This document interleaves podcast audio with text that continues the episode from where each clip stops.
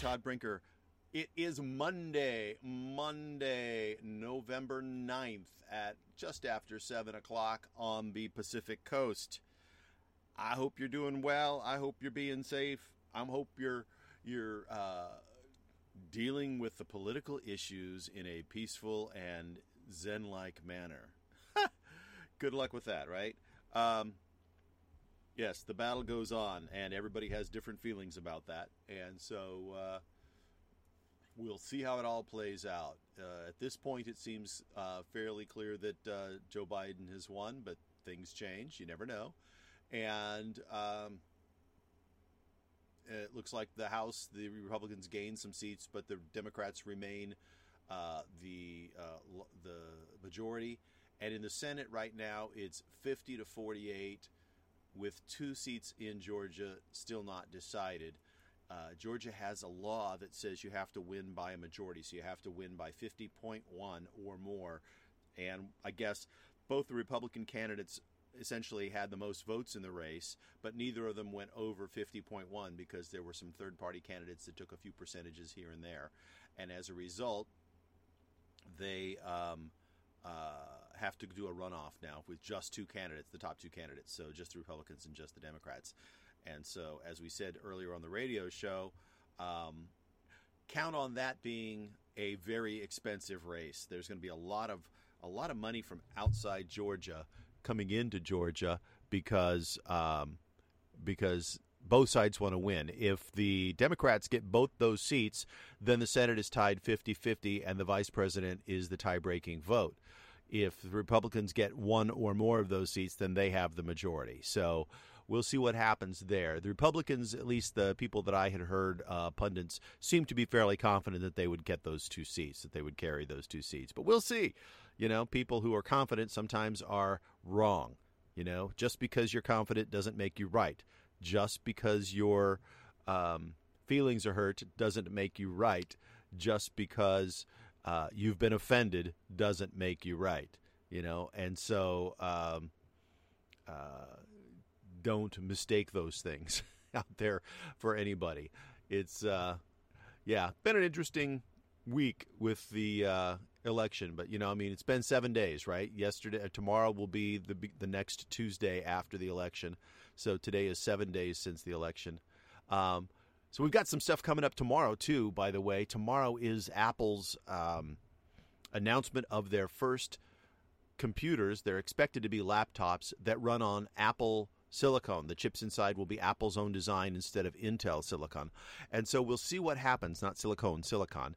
And um, yeah, we'll see how that plays out. Uh, I will be doing a uh, Generation Tech episode after that. So if you want to listen in, uh, it'll finish up uh, sometime between 11 and 11:30, probably uh, Pacific time tomorrow.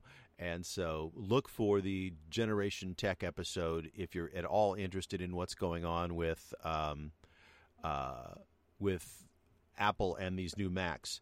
Uh, there's a lot of Christmas sales going on, a lot of blowouts of other PCs. It'll be very interesting to see how these compare and what the response will be in the Windows world uh, when we get back from that. You know, over the next six months or so, how that's going to break down, how successful they are and or, or, not, and what that means for the PC industry.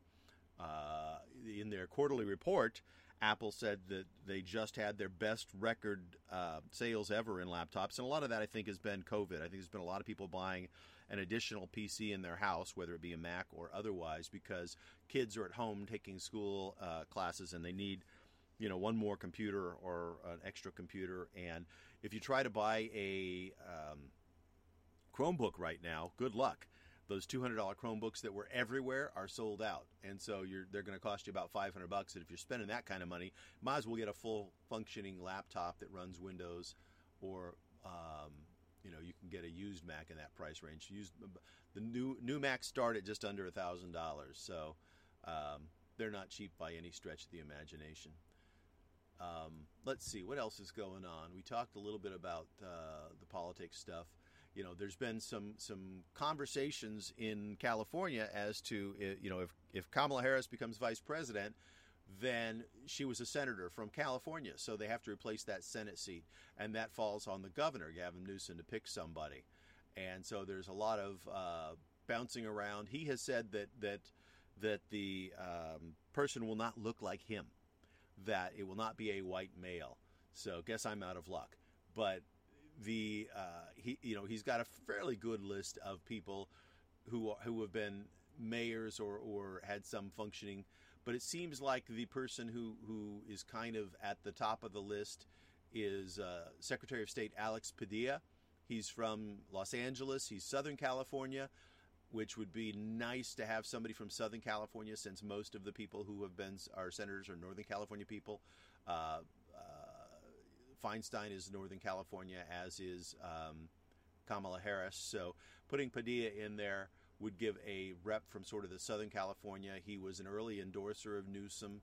Uh, he helped him while he was competing against uh, Mayor uh, Antonio Villaraigosa who, in 2018 when uh, he was running, Newsom was running for governor. And so he's, he was an early supporter, and you know he has a, a fair amount of political background, and he's he, he's kind of got his Democratic chops within the party. He's 47, so uh, might be a good thing. Apparently, there was a little bit of a controversy over a 35 million dollar contract for a nonpartisan voter outreach program that went to a firm that was linked with Joe Biden.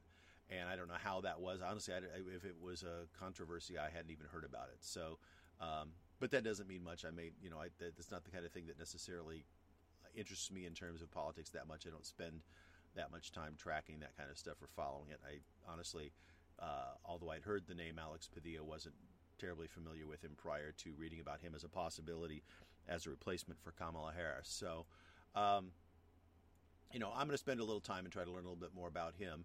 It'll be interesting to see how that falls out. But, you know, there will be somebody appointed by the governor of California to replace Kamala Harris in the Senate uh, and it remains to be seen who they are. There's several um, uh, female options, and since Kamala Harris is female, he he is uh, may have a decision that she they want to keep that seat female, although it uh, that may not be a criteria. I don't know. He he clearly wants to keep them, uh, whoever the seat is, as a um, you know a non-white male. He wants to keep some some uh, was the word that they used? There was a decision to to uh, let's see, where is it? Well, first of all, he goes, "I'm not kidding. I really, really don't look forward to this. This is hard," uh, and that was my oh, diversity. Right, diversity is a given. Newsom said it's not going to be someone who looks like me. Uh, so, ah, here's Aaron. Thank goodness, because I'm stumbling around. It's better to talk to somebody, right? Hello. How are you? I was just talking about the fact that uh, that Governor Newsom is going to have to find somebody to replace Kamala Harris if indeed the election is certified the way it's looking right now. Yes, and he'll. I honestly think he, he's going to pick a Latino. Yeah, yeah. The room. I mean, he, there's there's several different people out there, but um, Secretary of State Alex Padilla seems to be sort of the leading candidate. He's 47. He's from Southern California, which would be uh, novel and new because it seems like all of our um, representatives come from the north uh, thus far in the in the recent past, and so getting somebody who's a Southern Californian in there is probably good for him. Getting a Latino is good for him. You know, he's uh, he said very pointedly that, or at least one of his, his people said very clearly that it's not going to be somebody who looks like him, meaning no white males. Uh, so I guess I'm out of luck. Yes. But uh, but you're still in the running. Well, I know that there were some. Hello? And Karen Bass has been very, very active in Democrat politics uh, for a long time. And she's right. a very progressive congresswoman, or I say congresswoman, I think she's in the state legislature. Um, uh, but, uh, or maybe she is in the in Congress now. Yeah, she's anyway, in Congress, and and one of the knocks against her is that she's really, really liked by Nancy Pelosi.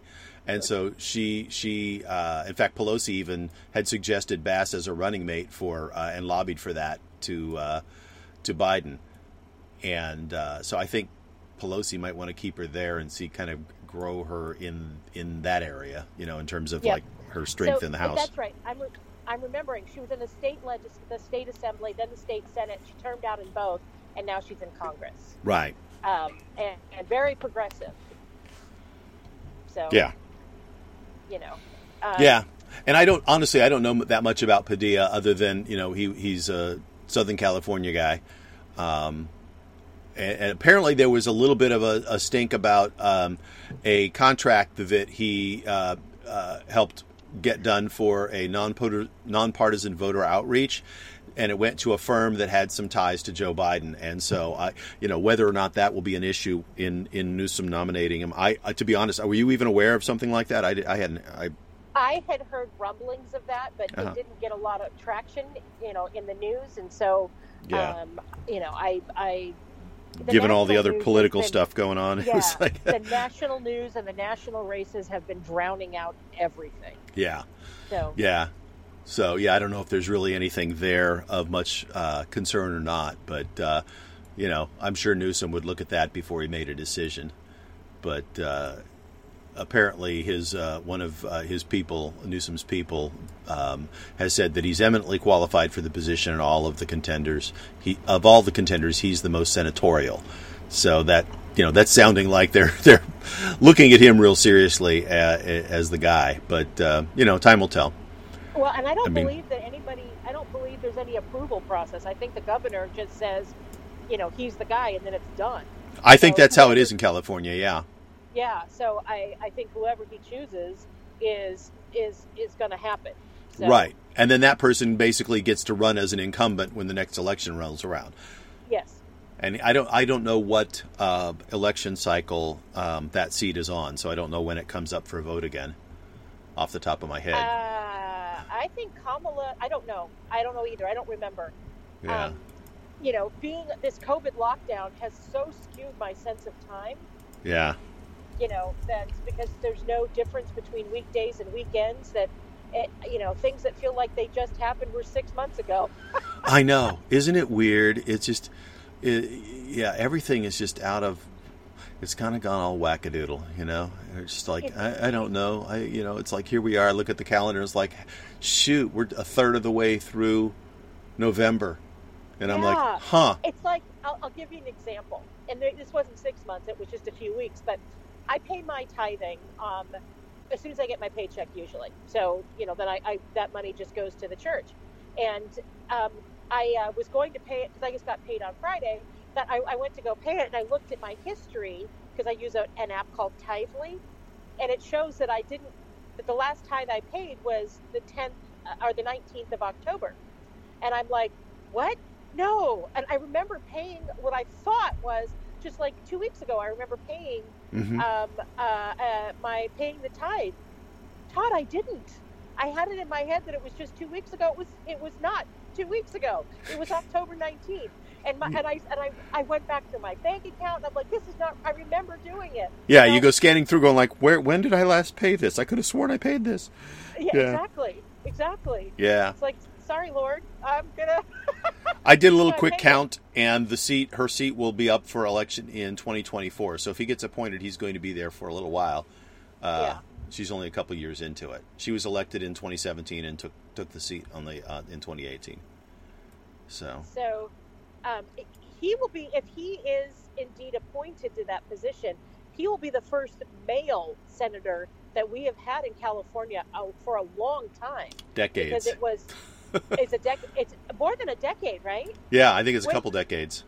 Because Boxer, Boxer was there for a long time. she came in in '93. Wow. Yeah, she came So in in '93, and Alan Cranston was the guy before her, Yeah, and he was, and he had oh been there for ages too. I mean, he was for you know everybody, 800 years. everybody he, yeah, he, from '69 to '93, he was there.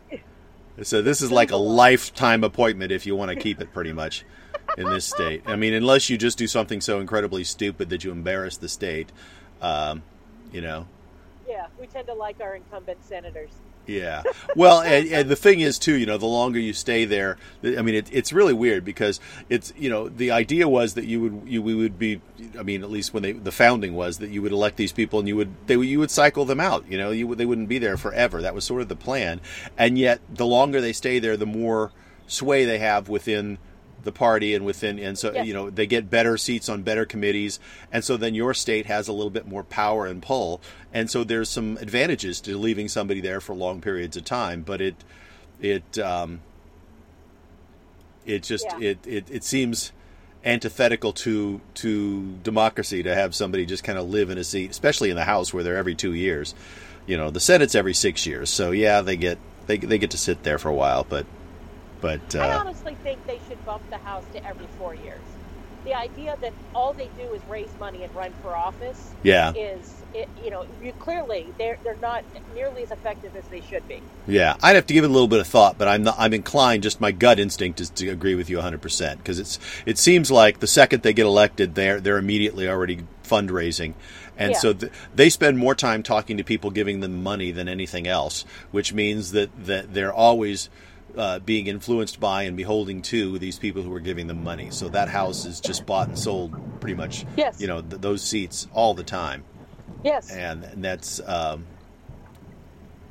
you know, I, yeah. again, I don't think that fits the ideal of what we're taught in our, you know, in our civics classes, in our, in our political science classes. You know, that's that that doesn't seem to jive. The reality doesn't jive with what our our vision is. You know, what we were told in school about how this is supposed to work. Because the reality is, is that they're they're shopping for money all the time.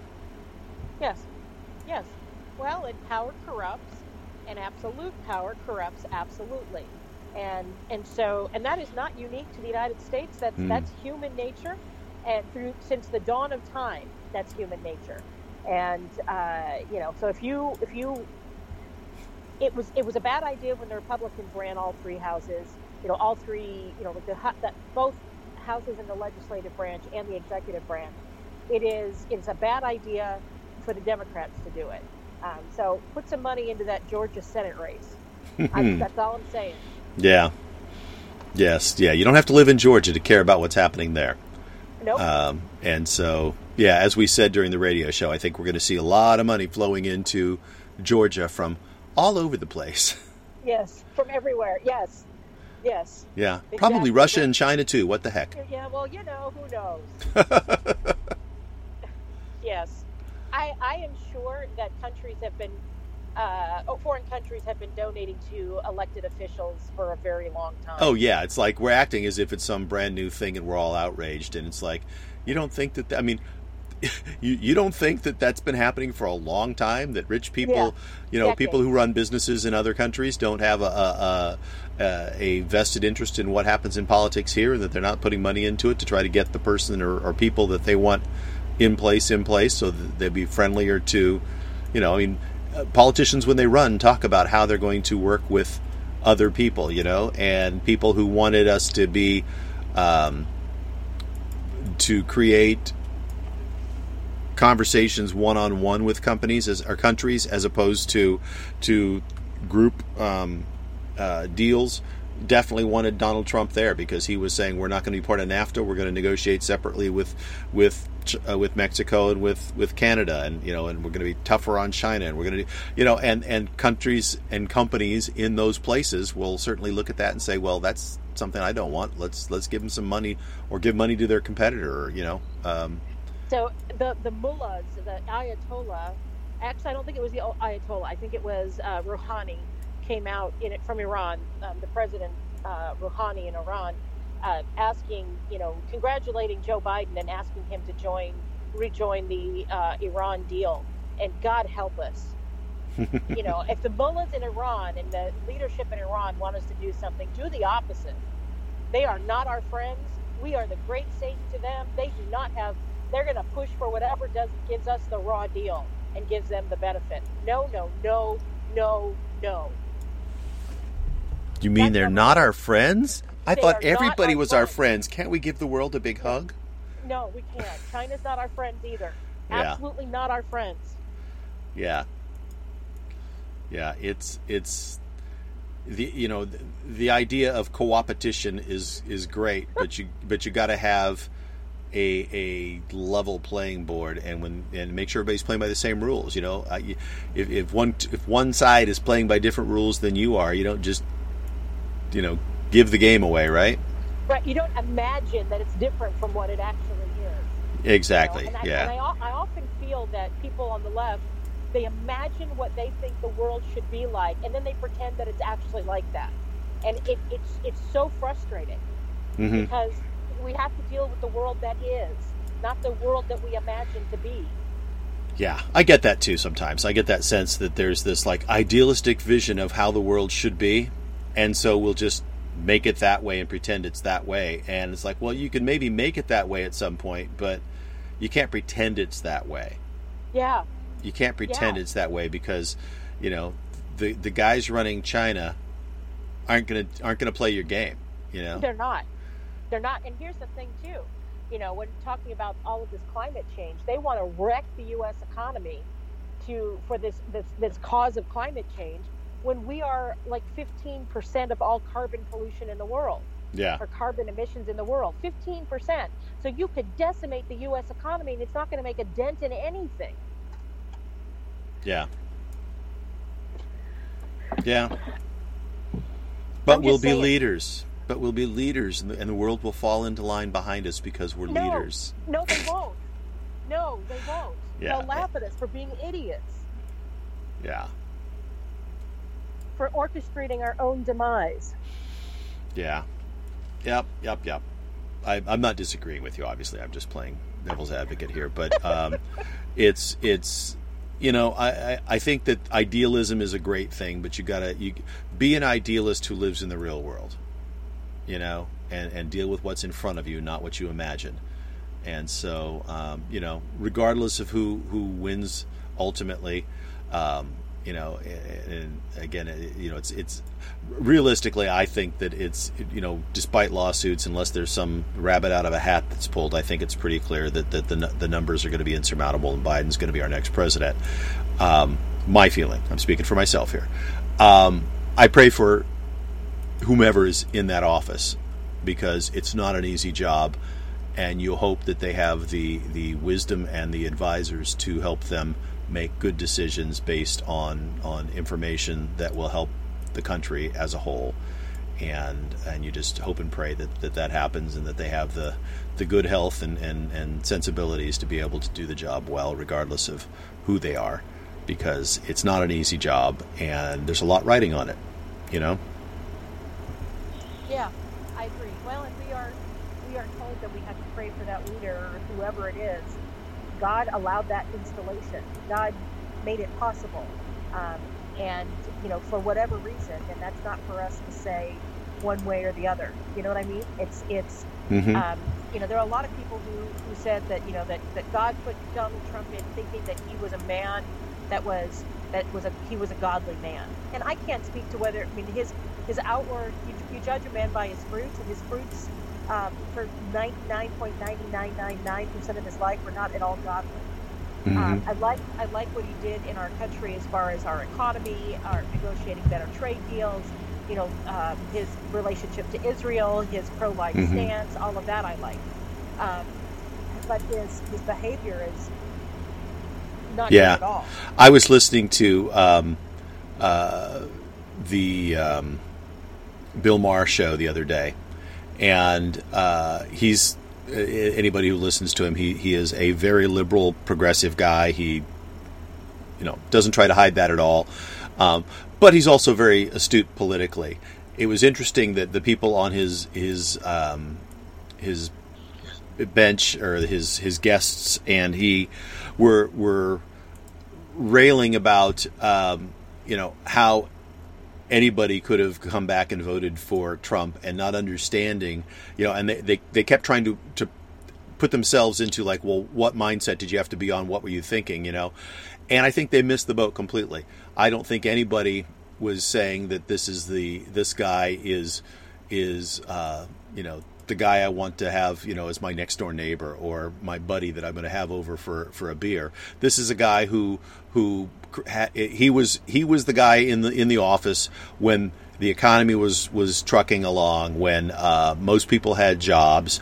If you were invested in the stock market, you were making money, and a lot of people were voting their wallet. They looked at that and said, you know, COVID notwithstanding, everything was going hunky dory, and COVID's going to come and COVID's going to go. I want it to be hunky dory again and that's that's the reason he got votes. And I think they missed that completely. They just they you know they're not looking at the you know it's the economy stupid, which is something that that that Clinton's people said you know 20 years ago, and it's true today. I mean, no, no, no, no, no, no, no, not 20 years ago, 30 years ago. Okay, I'm old. it's hard to believe that's 30 years ago, but yeah, you're right. right. You're right. Right. Yeah, so, we've had what four presidents since then. so the, the, the, the thing about it too is there's a lot of us who don't blame Donald Trump for COVID. Right. You know, we look at around the world and there are lots of different ways of approaching this this and and we we are in the middle of kind of what everybody was doing, you know. Mm-hmm. So yeah, I, I, don't I don't blame COVID. I mean, blame Trump for COVID. Yeah, I think, and me neither. And I think that's you know where um, uh, a lot of, of liberal politicians tried to to create that story that you know somehow it was horribly mishandled and and it was Donald Trump's fault. And you know I don't see that it was horribly mishandled. I see that you know we we did a reasonably good job of trying to do stuff. I think some of the messaging was mishandled but the actual what was done and how the country has done it has not you know that that doesn't fall on the on the the the national politicians anyway. It falls on your local, uh, you know, board of health, yes. and so that really falls down to the to the um, county level, and and that's who you need to talk to. And and honestly, I think that's where it should be. You know, because again, like you were saying, if you live in Utah. And, or, or even here in California, you live up in one of those counties that's that's up in the north end of the state that's so sparsely populated that that social distancing was how you lived anyway. because there's right. there's 14 people in your town, you know. Um, you don't need to be locked down the way you do if you live in downtown Los Angeles and and there's people living like rats packed into a you know or New York. You think about the outbreaks in New York, you know. How many people there live in tall buildings which has one air handler on top of the building so air is circulating through all of the apartments in that building? You know, if somebody's sick on the first floor, somebody on the fifth floor could catch the virus from somebody on the first floor at home because they're saying stay at home, stay locked down. Well, you're you're all basically sharing the same air volume in a big high rise. No wonder they had a horrible outbreak. It's the way they live. Yes. Well, and you know, sending sick people back into nursing homes, you know, when they have that kind of situation, they're circulating that same air. What do you think was going to happen? Exactly. Yeah. But again, that's not something I look at the national uh, politicians of either party and say, well, this is all your fault. It's like they don't have anything to do with that. It's all done on the local level, trying to figure out what's the right thing to do. And let's face it, most a lot of these local people, I mean, they're they're doing the best they can. They're not always the you know the national expert. You know, your county health department person, probably a doctor. A lot of times they're an MD. They're not necessarily a nationally recognized virologist. They're doing the best they can. They're they're gathering information. And when this thing started up, we didn't know. You know, nobody yeah. knew. There was no science on this, so everybody was winging it, trying to figure it out. You know, and as we're figuring it out, we're getting better. Like I was saying earlier, I, I just irritates me that, that we're picking and choosing which businesses get to be successful and which ones have to shut their doors. I think we should be measuring each location based on its risk, and you have to put something up on your on your door that says, you know, this facility is a, a, a, risk level purple and this one is a risk level level orange, and then and explain what those mean, and then people can decide. You know, hey, I, I really I realize it's a risk level purple, but I really, really, really, really, really want to get my hair cut. Um, so I'm going to do it anyway. You know, you know but the walmart with the 50 foot high ceilings and the and the big air handlers on their giant warehouse it's like being outside so risk level's pretty low. Okay, I'll go to Walmart to buy my groceries because it's a bigger open space than my grocery store is. You know, or or maybe I won't. You know, but I get to decide based on information that you give me. That's what the government should be doing, not saying this business gets to be open and this one has to close their doors. So, um, you know, I, I just looked up on Johns Hopkins University and their Coronavirus Resource Center. Um, they they looked at the 20 countries currently most affected by COVID 19 worldwide mm-hmm. by population. Well, let me finish. Okay. They have a chart, and the bars in the chart uh, show the number of deaths per 100 confirmed cases. Okay. That's the observed case fatality ratio, or per 100,000 in population. So this represents a country's general population with both confirmed cases and healthy people. Um, so at the top of the list, so countries at the top of this big of, of this chart, which I'm about to tell you, um, have the most deaths, deaths proportionally to their COVID cases or population, not necessarily the most deaths overall. And number one on that list, guess what it is? Bangladesh. It's Mexico. Mexico. Yes. Okay. Now, if you were to listen to the American poli- the, the, the left wing politicians, you'd think it was the U.S. Of course. It's Mexico, then Iran, Italy, the UK, Indonesia, Spain, Brazil, Colombia, Argentina, Belgium, Romania, and then the U.S. We beat Romania. Yeah, baby. and and the difference, the difference. Hang on, I. Yeah. Um, now, those who are trying to be uh, uh, uh, negative about this will say, okay, so we're sitting what about 12th out of 200 countries? Well, okay, but but you can't act like we're the devil when we're not. Right. Well, and and the other thing that it's interesting about this. I know, I know, and and I and I agree with you. I think there, the, the, I think that's indicative that there's a lot of countries that are doing things, or that we're doing things relatively well in, in the middle of, because we're we're comparing basically. Um, I know it's out of out of chic to say first world countries, but we're basically comparing first world countries uh, in that type of list. Um, it's interesting to me that we haven't heard boo out of Africa regarding COVID. Well, I, they may not be testing it. You may people may just be dying without medical care. That's yeah, and so and that's the thing that the, the the the point is is that those numbers are all dependent on if you actually report things because we also didn't hear China or Russia in that list, and it's because they don't they don't well, report anything Russia, negative.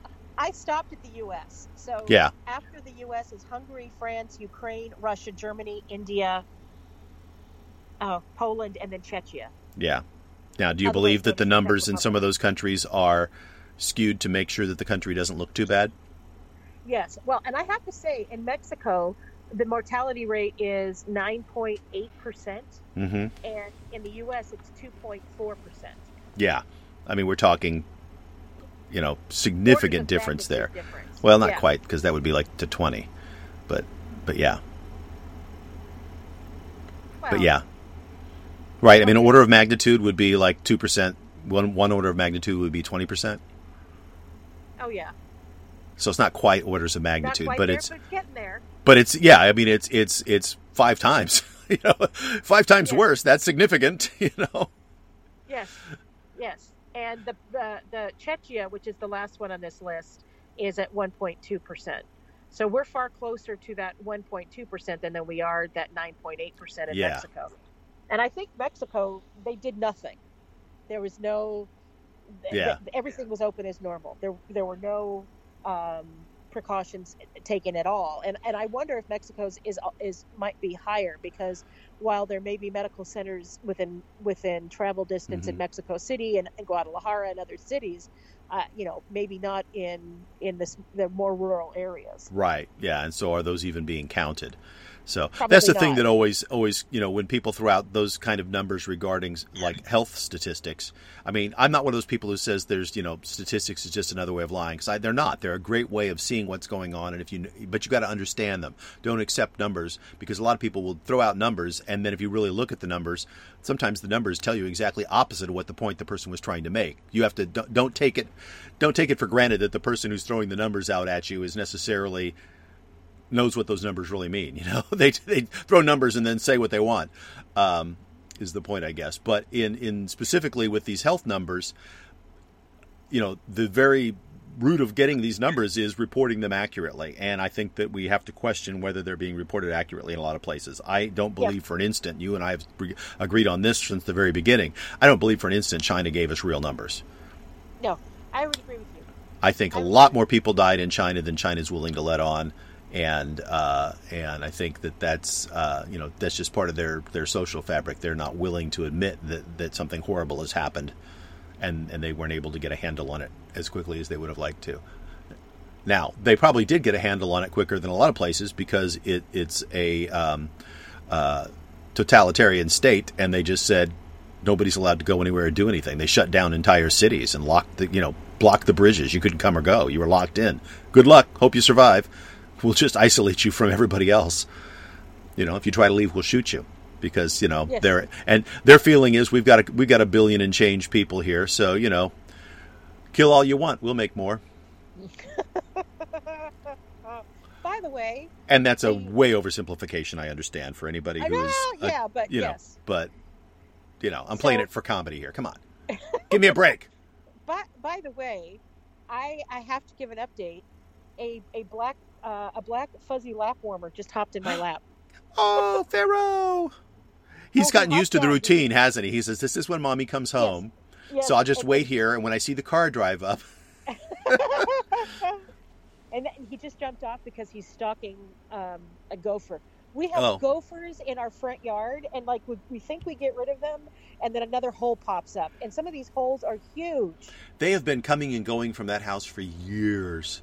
It for drives me crazy. years. Yeah, and the thing is, is that you know, you. I mean, people don't know, but you live next to like an open space that's not your property; it's just open space next to you. And so you chase them out of your yard, they go over there, and then, you know, after you, Yeah. you know, say, okay, we got rid of them, then they come back. You know, it's like Yes. you, it's not like you can go out and and uh, de-gopher a field. You know, No, it's like no. Well, and I'm not, and I'm not. I mean, I'm fine with degophering using my cat, but Yeah. I, I don't want to put poison down down a gopher hole. I, I Right. just, I, I'm a vegan for crying out loud. I don't want to do that. Well, and the thing always scared me about that kind of methodology too was, you know, so the the now poisoned animal comes crawling out of the hole, twitching and, and squirming in pain, and then your cat or dog jumps on it, and now you've poisoned your cat or dog. Right. Exactly. You know, and it may not kill a larger animal, but it can certainly mess them up big time. Um, I had a, a cat when I was in high school. My family had a cat that got into a, a, I think a neighbor poison put poison out for rats or something, and the cat then caught a, a, a dying animal, and the cat lost control of its bowels and would oh. hallucinate and hiss and growl at things that weren't there. And it took it about six months to get to where it wasn't like hallucinating all the time again, on and off. But it never got full. Con- I mean, basically, it had to be an outdoor, all, always out. I mean, it was an indoor outdoor cat anyway. But but the poor kitty had a rough life after that, just because it got poisoned. And that's you know, I mean, we, you know, we didn't. Uh, um, like see everything happen in sequence, but we knew that the neighbor had put out poison trying to get rid of Yeah. uh, I don't think it was rats. I think it was like squirrels or gophers or something. And it's like, yeah, don't do that. You know, they live here. They're fine. They're not in your house. Just leave them alone. Yeah. Oh, that's so hard, Todd. That's so. Oh, I know. I know. It just it just makes me sad, you know. And I I I um, Pepsi. That was the name of our kitty. Pepsi. Pepsi. We had another one named Sprite. Oh, that's cute. That's really It was cute. interesting because we were we were a Coca Cola family, not a Pepsi family. So I guess we didn't like the cat because we named it something we didn't drink. God. Well, I just did that just dawned on me. It never occurred to me that we never drank Pepsi. And growing up in my li- in my family, we never had a bottle or a can of Pepsi in our house. If we had soft drinks, it was it was always a Coke product. As is Sprite. Sprite is a Coke product. I don't know why we named that cat Pepsi, but we did. because Pepsi sounds cute, I guess it's better than calling your cat Coke. Hey, Coke. especially in the '80s. Yeah. hey, Coke. Yes, well- Come here, Coke. Well, you know, we have we have birds of prey and coyotes that come into the neighborhood, Yeah. and so um, so the cats come in at night. But uh, you know, I, I'm fine with the gophers, you know, being eaten by another animal. I'm, I'm Right. cool with that. That's that's that's just the world working the way Yeah. the world works. But I I I, I just can't poison. Uh, Yeah. I just can't poison them. I can't. So you know Mhm. and the reality is is we share the world with with rodents you know Yeah. I, anybody who owns a restaurant will tell you they have to they have to keep things super clean and that's that's the reason they don't want critters getting in and yeah. you know Don't tempt fate. their kitchen. Yeah, exactly. Fate is the name of my pet rat.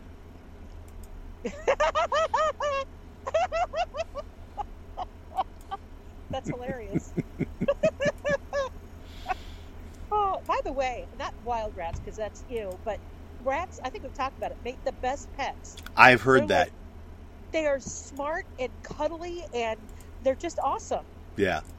Yeah, no, my uh, one of my daughters had a roommate who had a pet rat when when she was in college, and so they had the the rat there. Um, and I think one time while I was visiting, I got to see the rat. I'm trying to remember, but uh, yeah, it was a nice rat. You know, I mean, it's it's just like a big hamster, or you know, I mean, Oh, no, no, people no. free Rats some. are smart. Hamsters are stupid. Well, I know, but I mean, I'm just you know, physically, I'm saying it. Oh. You know, appearance wise, other than the long, skinny, hairless tail, which I think that for some reason that hairless tail freaks people out. Some people just can't handle that, but uh, it's like, eh, it's just a tail.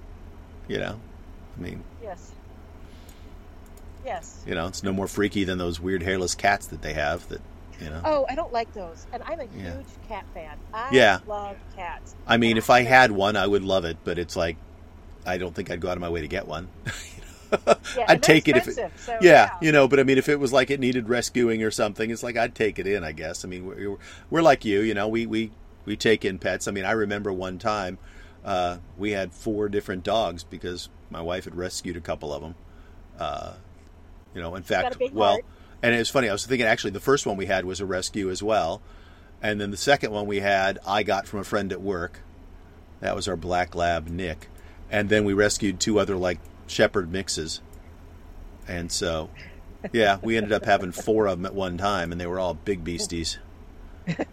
So, Ah, So- up the backyard at your yeah, house. yeah. Well, at least you you couldn't miss them because they were large and chunky.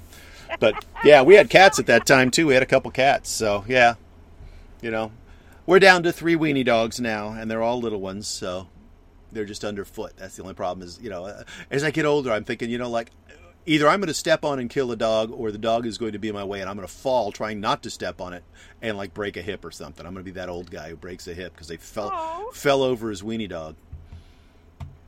Oh, it's an age old story. A man and his wiener dog. Yeah. So, so apparently the stock market is it got a bump because of the news about Pfizer, but um, Zoom's shares dropped fifteen percent. Wow. Um, that means right? that, yeah, you won't need any more Zoom. Everything's going to be better. Everybody gets a shot and goes back to work. I- I honestly think that people will change the way they do business when they realize that you can save so much money just telecommuting. Yeah. Like you know, and and I think that, um, and I think you've already started to see this. You're already seeing this, like in the Silicon Valley, where um, commercial real estate uh, rents are dropping Yeah. because businesses are like, well, why would I pay you, you know, Mhm. five dollars a square foot or ten dollars a square foot, whatever it is up there? And I'm sure it's more than five. Um, uh, if I can, you know, just ha- set my my staff up at home with fast internet and a good computer, and Yeah. they can work from home. You know, it's a thing that's been talked about in the technology world for years. Is like you know, the, we could do this telecommuting, and but nobody was willing to try it at large scale, and and COVID has forced everybody to try it at large scale, and we went, okay, some things may be better face to face, but this actually works for a lot of stuff. You know, this actually is is amazingly functional uh, for those who want to do it, and um, yeah. You know, I was just looking real quickly at so just a quick overlook of stocks. It looks like everything's up except Amazon, which is down about fifty bucks. Which also may be a, a reflection of hey, if things go back to normal, then Amazon's not going to be the only place we can shop. Which Well, obviously it's not the only place, but Cashed out a bunch of his stock, yeah, like Well, last he- week. he's probably thinking the same thing. It's like, uh, this is, Yep. which tells you maybe these are little hints that at least some people, some smart people in some cases, are thinking that maybe we're kind of turning the corner that this is kind of over. Of course, Well, then whoever comes in is the new president, right? If Biden comes in, he's going to take a victory lap saying, "See, I wrapped up COVID," like all politicians do, and you're going to be looking at him going, "Like you didn't do anything." Yeah, you, you you literally just got here. Yeah. So shut up. Yeah. But, no, but he will. But he will. But I, I always said that this was going to end as soon as the election was done. Yeah, You know. yeah, you did. This, this is this is all about getting Trump out of office. not the COVID scare, but the but the level of hysteria. Right. Um, yeah, the rhetoric, then- rhetoric around it is going to change significantly from our news Yes. agencies because uh, they affected the change that they wanted. exactly. Yeah. So they are they are the communications arm of the Democratic Party. Yeah. Yeah, it's been very frustrating that in that sense that you know I I still think we need to figure out some way as a society to um, to measure or or get information to people that is is not so slanted and so biased. I mean, just by their very framing of questions, you know, it's it, it you you you- you're trapped in a no-win situation if you disagree with the person who's who's talking, and they've got you know commentators posing as news people, uh, you know, Yes, and many of whom were our former Democrat operatives. yeah, Many of yeah. them. Yeah. It's funny because of which is George Snuffleupagus. the the uh, you know the the liberals are complaining that the uh, that the that the conservatives have st- have filled the court with conservatives, and then the conservatives are complaining that the liberals have filled the news with liberals, and they're both right. Okay, but fill the court with conservatives like it belongs to the liberal side. Well, I it mean, the doesn't belong to either side. You, yeah, you, you get to replace So when it's your turn.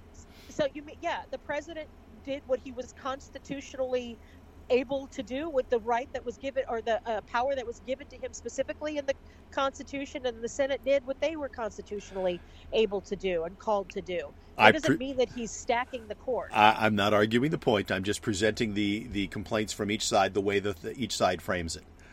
That's all I'm doing. All I'm doing is just saying right, that you know the right. the Democrats feel like the the the, the uh, like the the the uh, the seats were filled in an unfair fashion because their guy didn't get to put his person in when it was his turn. It's like, well, you didn't own the Senate, guys, so um, you know you So didn't run the Senate. We are over time. Oh my gosh, it is time to go. So thank you all for joining us. I appreciate your listenership. You can also listen to us on KCAA Radio, 1050 AM, 106.5 and 102.3 FM in the Inland Empire. Where can they listen to us online in addition to here, Aaron? at kcaaradio.com, and we're also on iHeart. Um, and uh, the iHeart, if you search for On the Brink podcast, and there's several of them nationwide on our on iHeart. Ours, the symbol is a little coffee cup. You see the Coffee cup. coffee cup. So on the Brink on KCAA or on the Brink podcast, you see the little coffee cup, you know that it's us. But the easiest way is to go to kcaaradio.com. That's what I'm doing in the morning. I got my coffee cup right chair. So, Or thanks for joining us. your Alexa to listen to KCAA. True. Talk to your lady in the tube and say, listen to KCAA, which is how my spouse does it every morning. So right. have a great uh, day. We'll be back tomorrow. I'm Todd Brinker. I'm Aaron Brinker. Have a great day, everybody. We'll see you tomorrow.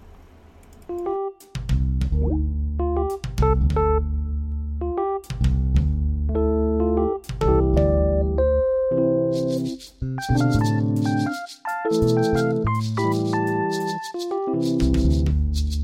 Thank you.